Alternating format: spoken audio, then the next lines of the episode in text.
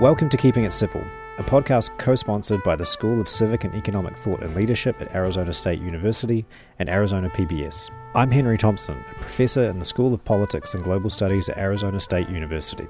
This is an interview show in which I talk to scholars, writers, intellectuals, and thought leaders about civil discourse, the American political tradition, and intellectual life more broadly. I hope you enjoy the conversation.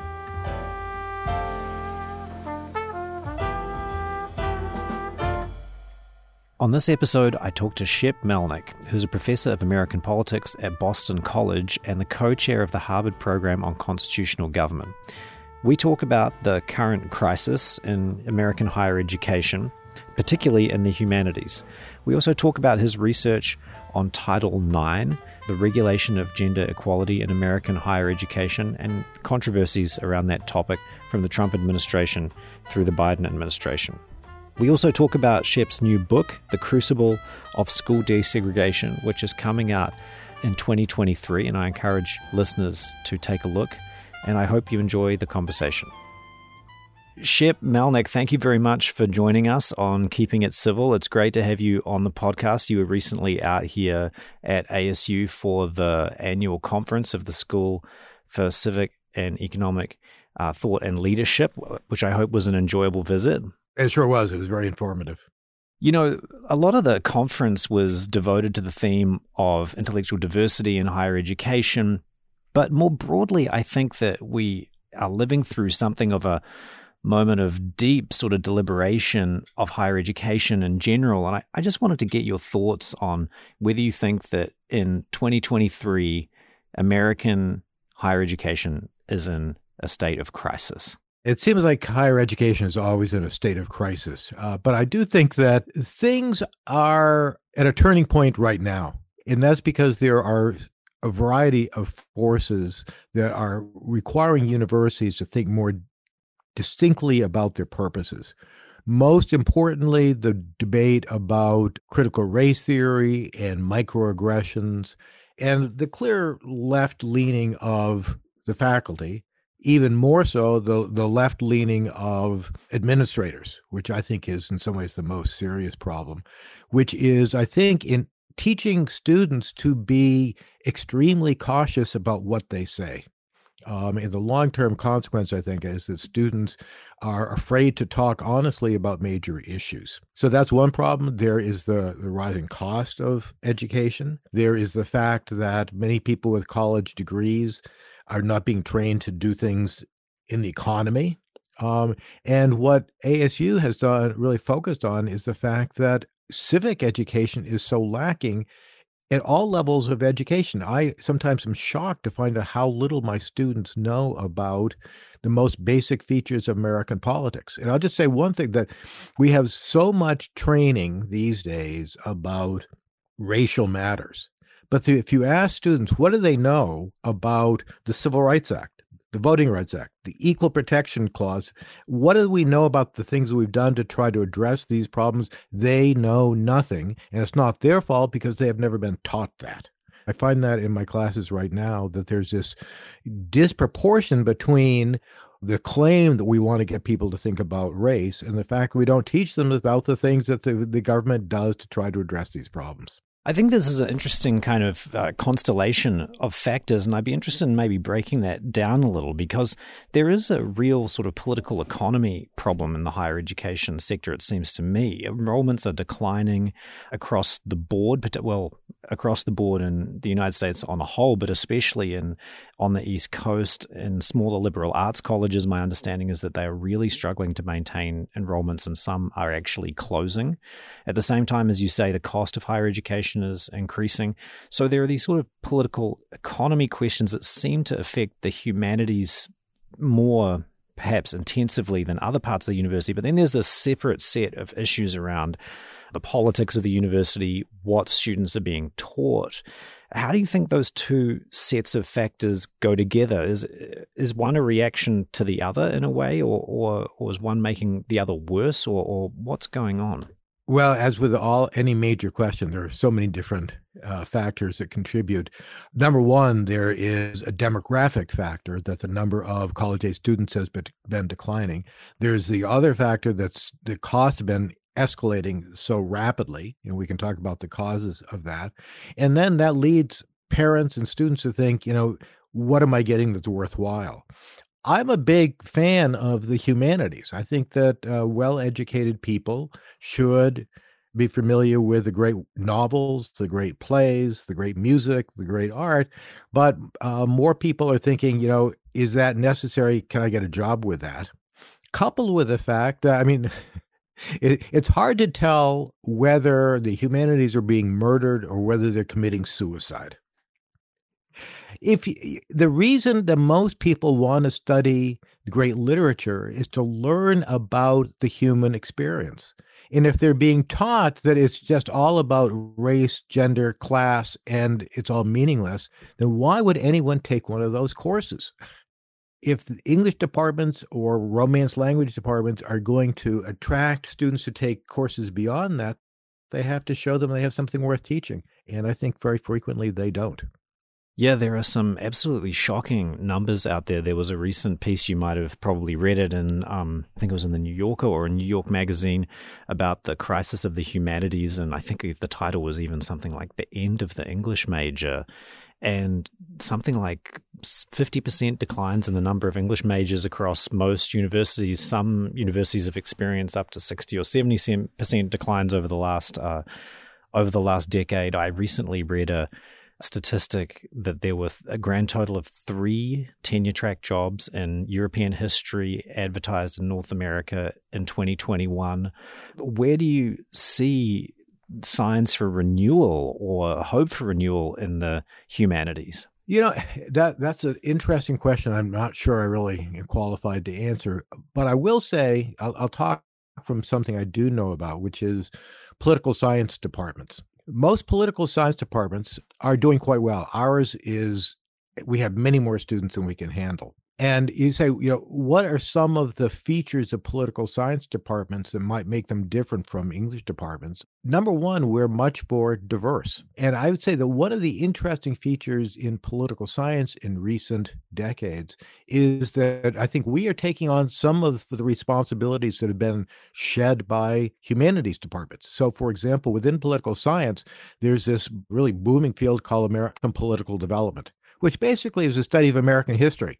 And why is that gravitated to the political science departments is because most history departments have stopped teaching political history. They've stopped teaching diplomatic history. So the people who are interested in those fields have gone into political science. And a large part of your research has been on the regulation of gender equality in education and, and higher education, particularly. And I was interested in getting your thoughts on how that issue has potentially contributed to or maybe helped to mitigate some of the problems of higher education. How do you see this issue of Title IX, the, these federal regulations around gender and higher education? How do you see that fitting into this broader picture of of higher education's perhaps perennial crisis as you kind of portray it. Sure.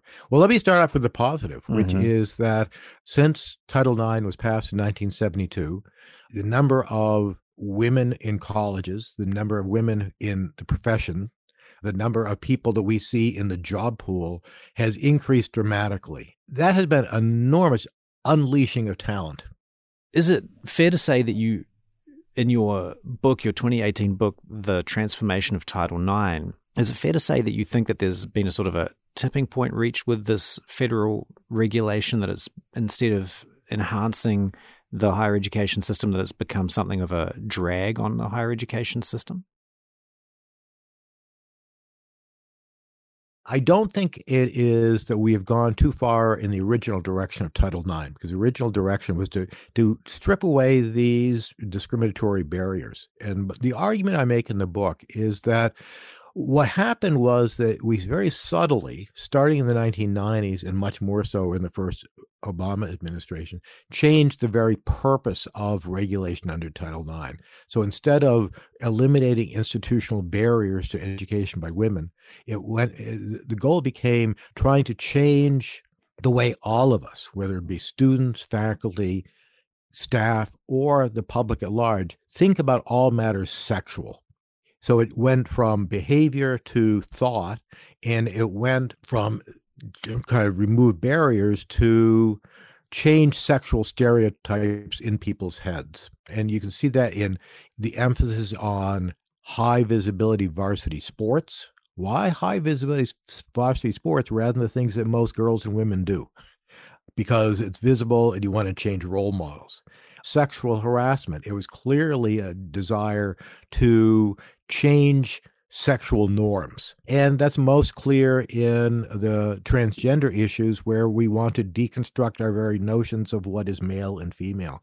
So that's a much different agenda. I think it has very little to do with education. It might have more to do with what we might call re education than real education.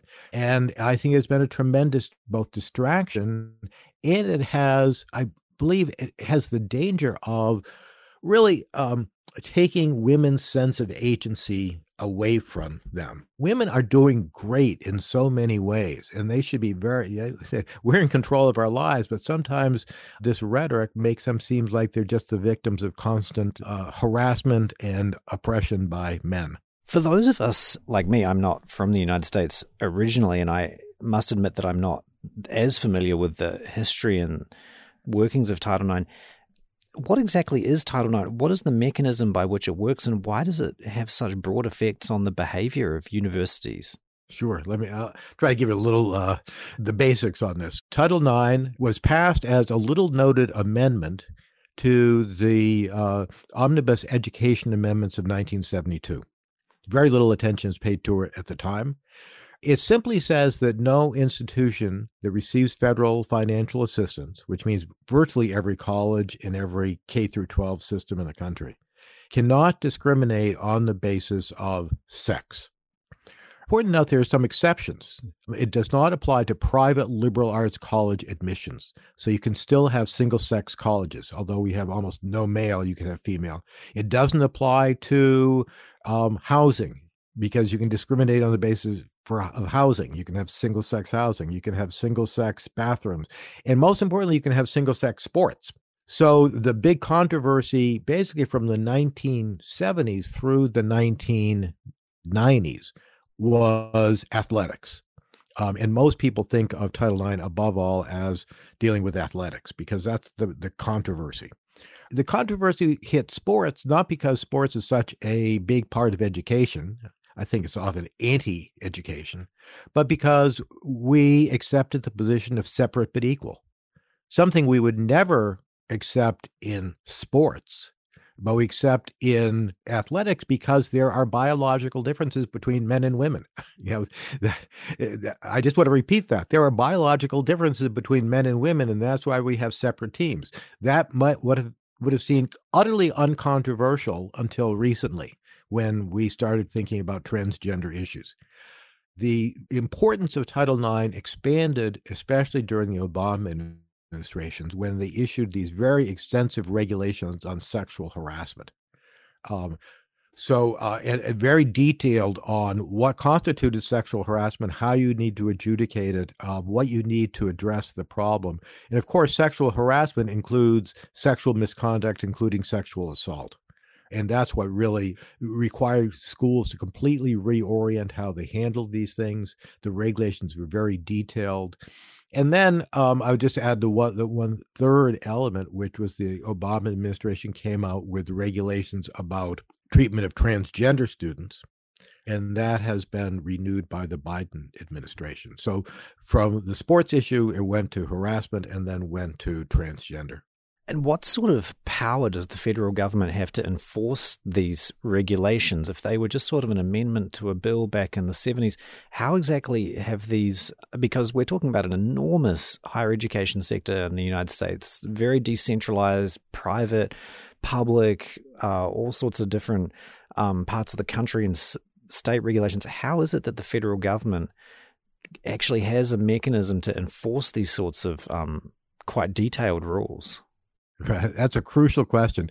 And let me just add first talk about enforcement and then talk about the regulations.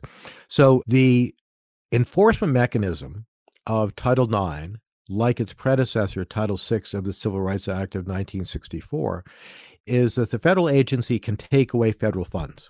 which are extensive and they are huge. And the number of times that the federal government has revoked federal funds to enforce Title IX is exactly zero. What would be a sort of example of that? What would be a violation that would be punished by each of these different types of um, enforcement mechanisms?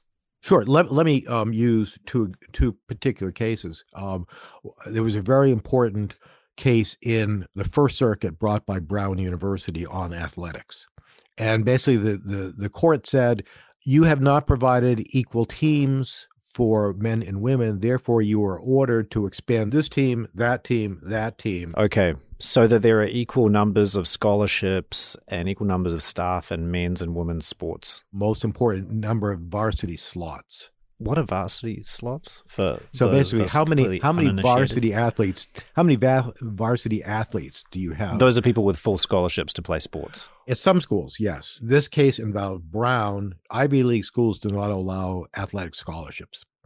Uh, so basically, say you have to when you add up all the varsity players at Brown, do you have equal numbers of men and women. Um, at other schools, um, you know, at, like at ASU or Arizona State, um, basically said the rules say that you have to have no more than 51% of your scholarship money going to males. But so that's one example. The other example of of damages is the, there are two Supreme Court cases in which uh, were involved pretty severe case of sexual misconduct against elementary and secondary school kids. And the school did not take adequate precautions about this. So the parents of the children who were suffered this really quite grievous wrong sought monetary damages and got quite large settlements from the schools. So that's a big danger for schools. They have to watch out for those cases. So it seems to me like the potential severity of reputational or financial or administrative sort of costs is what has led these regulations to have a sort of such sweeping effects across basically every university in the country. These have been controversial, these regulations. As you say, there was this expansion under Obama, but then I recall that under Trump, there was also huge amount of controversy about his proposed reforms to these regulations. Why? Why were those reforms so controversial? Here's something I very rarely say anything that was done by the Trump administration. Those are very good regulations. um, Ken Marcus, who was head of the Office of Civil Rights at the time, did an excellent job on these. They incorporated many of the ideas in the original guidelines, but they added really substantial due process protections for people accused. They made sure that the restriction, the way in which it affected free speech, was greatly limited. This might sound kind of like in, inside the beltway stuff, but it was important that the Trump administration rules were done through the administrative procedures notice and comment rulemaking process. The last time the administration administration had done that was 1975. So this is not simply dear colleague letters and guidelines. This was a real rulemaking. The result of that was that the Biden administration, in order to change them, has to do the same thing. So they've proposed regulations um, last summer, and we haven't seen the final regulations. Those will then be challenged in court, and I think if they keep them the way they were, they're going to lose some court challenges. So the Trump administration not only changed the the rules themselves, but they change the process by which rules will be made in the future. Do you think that to come back to our initial topic of the kind of broader state of American higher education, do you think that this Title IX issue is a major drag on the sector in terms of effort, distraction, uh, changing policies, leading the university administrations to have to exert a lot of resources to shift their stance every eight years or four years or whatever it is. Uh, do you think this is a major problem, or is this just kind of background noise in the general, in the general, as you put it, sort of perpetual crisis of American universities? You know, I, I don't think, uh, in, in the broad scheme of things, uh, the fact that they have to devote lots of resources to writing and rewriting uh, Title IX regs, you know, that's um, you know a few more lawyers, more or less. Just hire hire more adjuncts and fewer real teachers, and you can pay for all of those lawyers. I think what it does is to add to the impression that many parents and students have that academia is a wonderland of political correctness and that all of these crazy things happen there that um, endanger especially the the men who go there i don't want to put too much emphasis on the real danger but there is a problem that not uh, uh, we have too few boys that are aspiring to higher education. We have too few boys and men who are succeeding in education. Most of that is cultural. It has nothing little to do with the policies of universities. But I think this is one symbolic way in which schools indicate that we're not particularly sympathetic to the possible way in which men and boys can be mistreated. One final question on this to what extent does university regulation of sexual harassment match up with the regulation of sexual harassment in the corporate world that students are likely to encounter? Is this something, are, are universities doing a service to students by sort of preparing them for a professional life in which they'll be expected to follow similar rules and norms, or is it completely different? The rules that apply they're imposed by the federal government in the corporate world for employment, I think are much more reasonable and much more respectful of due process and much more limited in their the broad definition of sexual harassment than, than under Title IX. But of course, much of what's happened in the corporate world is not legal matters. Um, it is cultural matters. Who can be shamed? Who can be drummed out? And to the extent that if there's kind of that shaming and and canceling in academia, I suppose it is getting people used to what's likely to happen in the corporate world, but it's not healthy in either place. And perhaps even it's the new culture in the corporate world might indeed actually be a function of what's going on in the universities, which, if as you claim it's true that the, this has been the aim all along. It's to change broader cultures and society at large around these issues and using the universities as kind of a lever to do that. Exactly. And the people who go into important positions in legal departments of large corporations or the human resources departments, um, they tend to be the people who absorbed these this understanding of the problem. Now, I, I just want to say that uh, you know there are many good things that have happened as a result of these changes. I have long been really opposed to um, sexual relations between faculty and students. Um, I think that's a misuse of authority. I realize that the misuse of authority by corporate bosses has been extreme, um, not surprisingly, especially in Hollywood. So I don't want to minimize these problems at all but it's important to have make sure that you're not simply weaponizing claims of sexual harassment and not providing the types of due process requirements that make sure that people are not falsely accused. You are working on or finishing up a new book on education and civil civil rights called The Crucible of School De- Desegregation and in fact it's coming out within a few months this new book and I was wondering if you might like to tell our listeners a little bit about it. Sure. Thanks for the invitation. Yeah, the book um, is uh, the Crucible of Desegregation is coming out University of uh, Chicago Press in May, and this really, uh, this is the second of uh, my books about what I call the civil rights state. That is that this immense set of regulations, laws, um, court decisions that basically define discrimination on the basis of race, sex, disability, and so many other things. And I, I just the the the main theme of the book, the crucible of segregation, desegregation, is that the Supreme Court has never defined what desegregation means.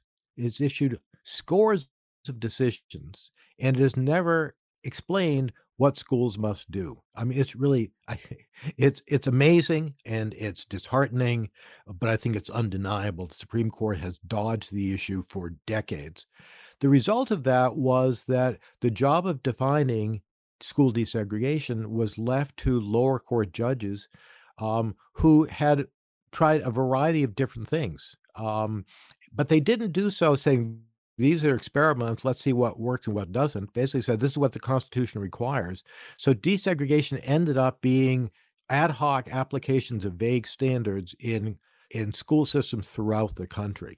And enormous controversy with everyone claiming my understanding of Brown is the only correct one without any comparisons of what the, the alternatives were. And very simply say that one alternative was simply to say that you can't discriminate on the basis of race. You have to have colorblind admissions. Race is the one thing you can't uh, use to assign kids to school. Now, that would leave some schools predominantly black and brown because of residential segregation. But the answer to that is that not might not be desirable, but it's not unconstitutional. It's not our job to to spread students around equally. The other alternative was to say our, that what we need to uh, end is racial isolation. That is predominantly black and brown schools. Therefore, we have to move white students, black students, brown students, Asian students around so that they are proportionally represented in each school. Uh, the idea there was that that would increase the educational uh, opportunities and achievement of minority students, but there's not a lot of evidence to show that was true. So I try to trace out how these two different understandings filtered through this complicated judicial system and what we know about the evidence of what worked and what didn't. Well, that sounds super interesting, Shep. I uh, look forward to learning more, and I'd encourage all our listeners to check it out. The Crucible of School Desegregation coming out with um, University of Chicago Press. Shep, I do think we are running low on time, so I'm going to ask you the question that we ask all of our guests on this show, which is to please give our listeners a suggestion for a book or a movie or a novel or a podcast to read or listen to or whatever on the topic of uh, civil discourse and debate. I don't have a particular book. I've, I've, been reading too many of them. To, But what I would say is one of the things I encourage your listeners to do is to um, check out some of the new organizations that have that have uh, podcasts, that have articles. Um, and I think there's been just a tremendous renaissance of people who are interested in having more diversity of thought on in the university, of um, of creating more civic education. Heterodox Academy, obviously, the programs like uh, SCETL at ASU, the FIRE, the uh, organization, that the number of publications and podcasts on this topic, I think, has grown dramatically in the last year. And it really encourages me that the thoughtful middle in academia, which I always hoped still exists, is reasserting itself to some extent. Right. Well, thank you very much for those suggestions and that uh, hopeful final word. And thank you very much for coming on Keeping It Civil, Shep Melnick. It's been a real pleasure. Well, it's been a pleasure to be on with you.